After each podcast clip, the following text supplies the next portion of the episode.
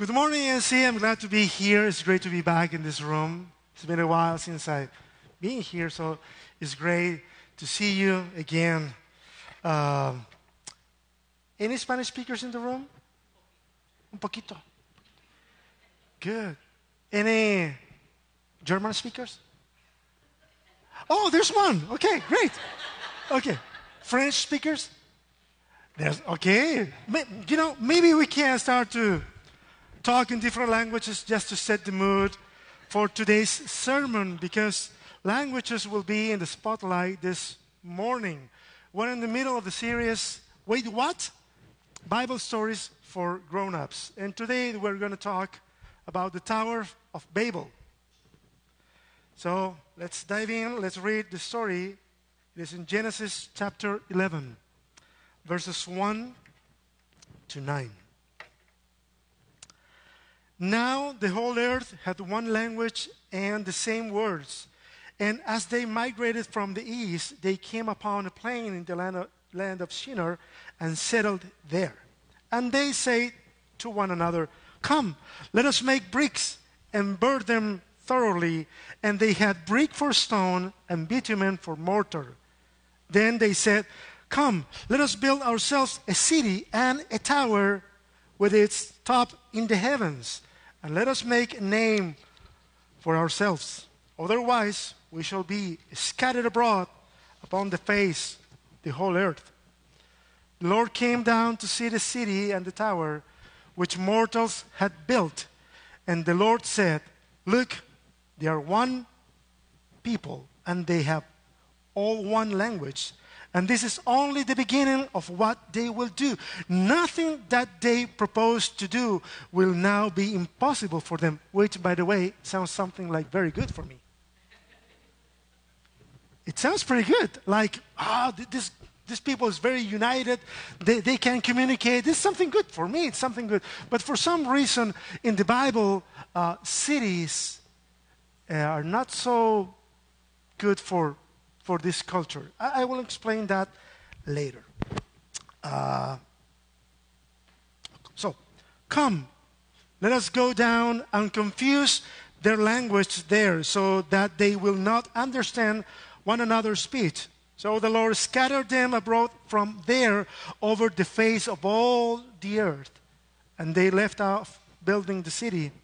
Therefore, it was called Babel, because there the Lord confused the language of all the earth. And from there, the Lord scattered them abroad over the face of all the earth.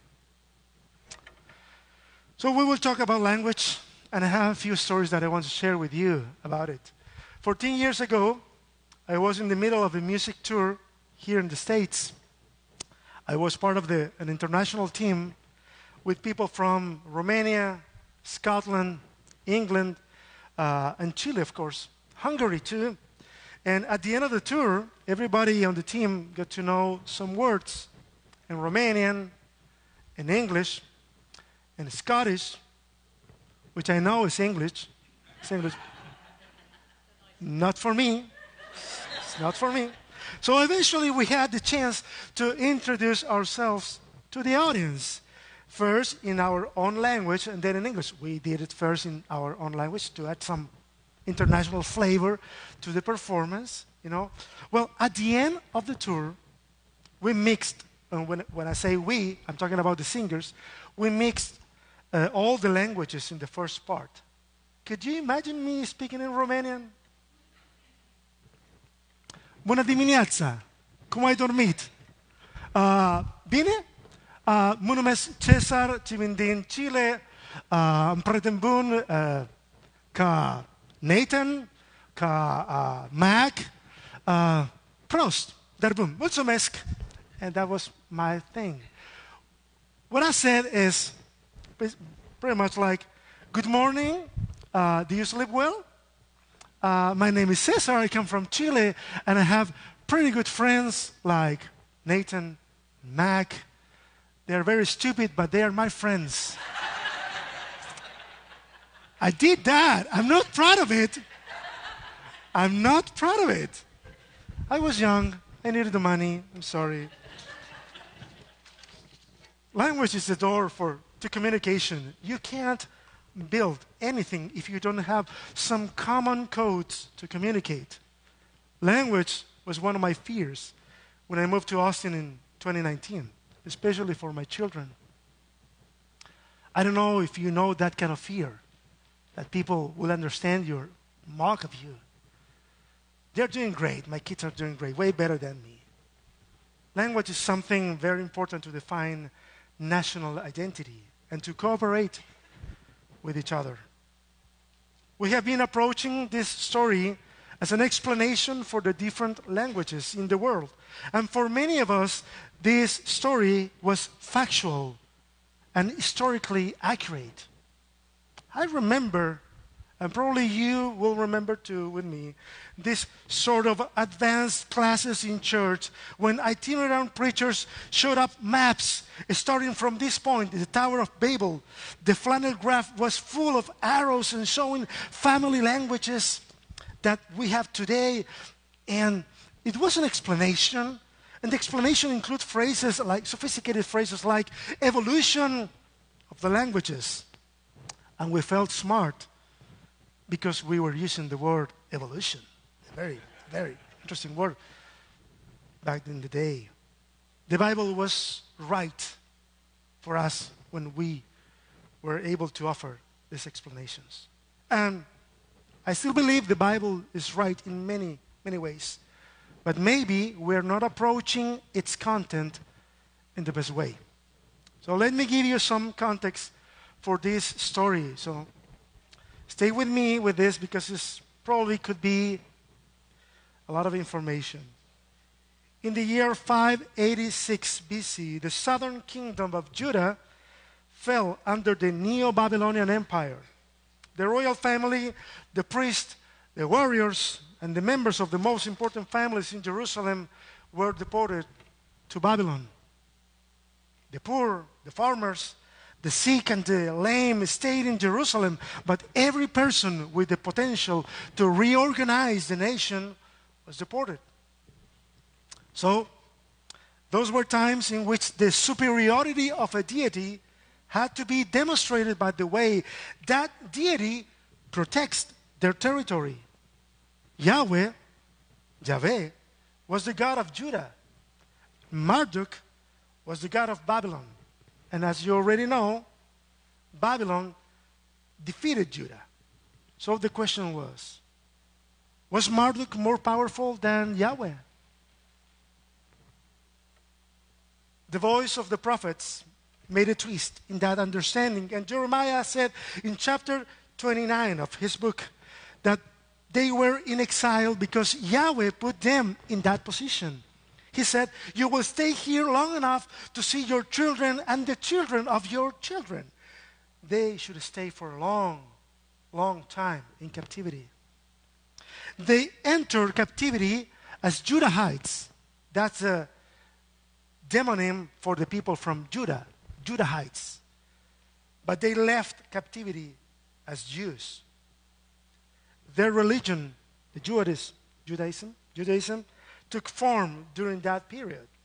So it was, at least from the religious point of view, it was not entirely bad for the nation and their religious identity.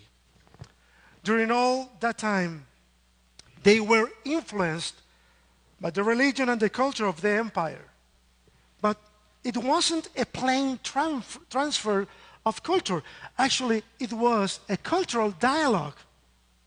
They were exposed to the Atrahasis epic, the Hammurabi Code, the Enuma Elish myth, etc. And because of that, several people say today the Bible is a copy of those ancient myths. But they are wrong. It's not a copy. Judahites did not copy the stories, they dialogue with the stories, which is something very different. And then they create counter stories, their version of those stories with their own cosmovision, with their own political agenda, with their own theology. I love Dolly Parton.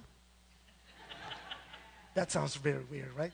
I love Dolly Parton, but in, in world music history, I Will Always Love You will be remembered as a Whitney Houston song. And nobody knows about the R&B duo The Top Notes and their song Twist and Shout.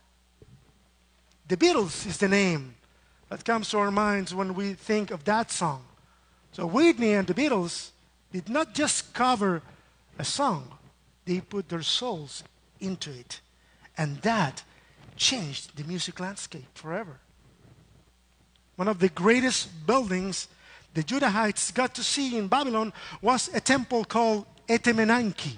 We'll see a slide in a few seconds, which means temple of the foundation of heavens and earth. That's uh, the meaning of Etemenanki. And you could see there, there's a, a bas relief on the left side. Uh, it's already enlightened, so it's easy to, to, to interpret as a kind of a representation of the Etemenanki and the Nebuchadnezzar uh, figure. Uh, the Etemenanki was a seven level structure with a temple on the top. And the temple has a name the house of God. Keep that in mind. The name of that house was the house of God. that was the frontier, for the, at least for the Babylonians, that was the frontier between the heavens and the earth. This ziggurat was built probably during the first Babylonian dynasty around 1800 BC, but it was rebuilt during the Nebuchadnezzar period. So let's try to use our imagination. You will be now a Judahite, and you are in the land of Babylon. The king called workers from all over the empire to rebuild the ziggurat. People with different languages were working together in one place. So when the Judahites were in Babylon, they saw that the multiplicity of languages and the way they were building the ziggurat, a temple to a false god. Judahites used to build everything with rocks rather than mud bricks as the Babylonian would. Stones were abundant in Palestine, but not in Mesopotamia. And the stones communicate to them a sense of eternity. That's why in the Bible we have several examples of obedience, trust, strength using stones as a symbol. Even today, if you visit a Jewish cemetery, you will see hundreds of small rocks on each tomb because that represents eternity. The Judahites learn about the meaning of the Etemenanki, a structure full of stairs that try to communicate the heavens and the earth. So, the Judahites use all this information to mock Marduk and his temple. And they did that creating the story we have in our Bibles. They mocked those stairs and the name of the city. They even made fun of the construction materials. The Akkadian word Babilu is the predecessor of the word Babel or Babel, which means the gate of heaven. The gate of heaven. Keep that in mind, please. So let me explain to you something about this word using a very, very mundane example. In the TV series Friends, which is, is responsible for my English, and it's my favorite show, there's a scene when the girls were celebrating the bachelor party for Phoebe, Lisa Kudrow. At the last minute, they invite a male stripper. Officer Goodbody, played by Danny DeVito. In that scene, Officer Goodbody has a dialogue with a very, very disappointed Phoebe. Let's see the, the scene. I don't care. We're not paying you $300 for this. Well, look, it's not my fault if you're too uptight to appreciate the male form in all its glory. Yeah, okay, I'm uptight. Yeah, that's why I don't want to watch a middle-aged guy dance around in what I can only assume is a child's Halloween costume. I may have borrowed this from my nephew. But let me assure you, what's underneath is all man. I'm sorry, did you say all man or old man? This is so funny. And it's perfect to illustrate my point. As you already know, the word Babel doesn't mean confusion. But the Judahites had a word that sounds similar the Hebrew word balal. And that word means confusion. So the Judahites mocked the original name, making this pun. When the Babylonians built the tower, the Judahites heard many languages in the same place. They thought, this is not a good building plan. This is a punishment from God. They will not succeed. This is confusion. So, this story is not the explanation for the multiplicity of languages in the world. Any linguist, any philologist knows that. This is a nation struggling. This is a nation fighting to preserve its own identity. They created this counter story to try to portray to the next generation all the things that were evil and against God in Babylon. But the Judahites did not stop mocking Babel in Genesis chapter 11. They also did that in chapter 28. It's not so obvious. You will see. Is there. It says like this, chapter 28, verses 10 to 17. Jacob left Beersheba and went towards Haran. He came to a certain place and stayed there for the night because the sun had set. Taking one of the stones of the place, it would be way easier just to roll the blanket or something like that. He chose very intentionally a stone. Taking one of the stones of the place, he put it under his head and lay down in that place. And he dreamed that there was a ladder, a ladder full of stairs set up on the earth, the top of it reaching to heaven. And the angels of God were ascending and descending on it. And the Lord stood beside him and said, I'm the Lord, the God of Abraham your father, and the God of Isaac. The lamb which you lie, I will give to you and to your offspring. And your offspring shall be like the dust of the earth, and you shall spread abroad to the west, and to the east, and to the north, and to the south. That sounds similar to you? It's pretty much the same thing that happened in the Babel story, but with a difference. The first time was a punishment, and this time it's a promise.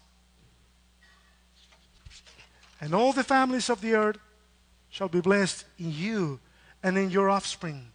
Know that I'm with you and will keep you wherever you go and will bring you back to this land. For I will not leave you until I have done what I have promised you. Then Jacob woke from his sleep and said, Surely the Lord is in this place, and I did not know it. And he was afraid and said, How awesome is this place! This is none other than the house of God, and this is the gate of heaven. That sounds familiar to you? We were talking about the structure in Babel house of God, gate of heaven. There are so many terms and ideas related with the first story. I mentioned earlier that the Bible shows some preference towards a nomadic lifestyle rather than the sedentary lifestyle. The life in the wilderness instead of the life in the city. And let me give you a couple more examples to reinforce that point. In the story of Cain and Abel, God accepted the sacrifice of Abel, a shepherd, a nomad, instead of Cain, a farmer. According to Exodus, God showed his glory in the desert. And God inspired the prophet to denounce the corruption of cities like Jerusalem and its temples. And in the New Testament, there's a John the Baptist that calls the people outside the city to encounter God and encounter the humanity that they lost pursuing egoism instead of the connection with the neighbors. God, John challenged the people to repent. And then he baptized them for forgiveness. You could ask, you could ask forgiveness? Is not forgiveness something related with the temple? They were doing something outside the boundaries of the temple that was subversive. So these couple stories, the Tower of Babel and Jacob's dream, show us that the connection with God does not depend on the religious systems that our minds can articulate. He is close to us even when we have a stone as a pillow. He's there to challenge us to be a blessing to everybody.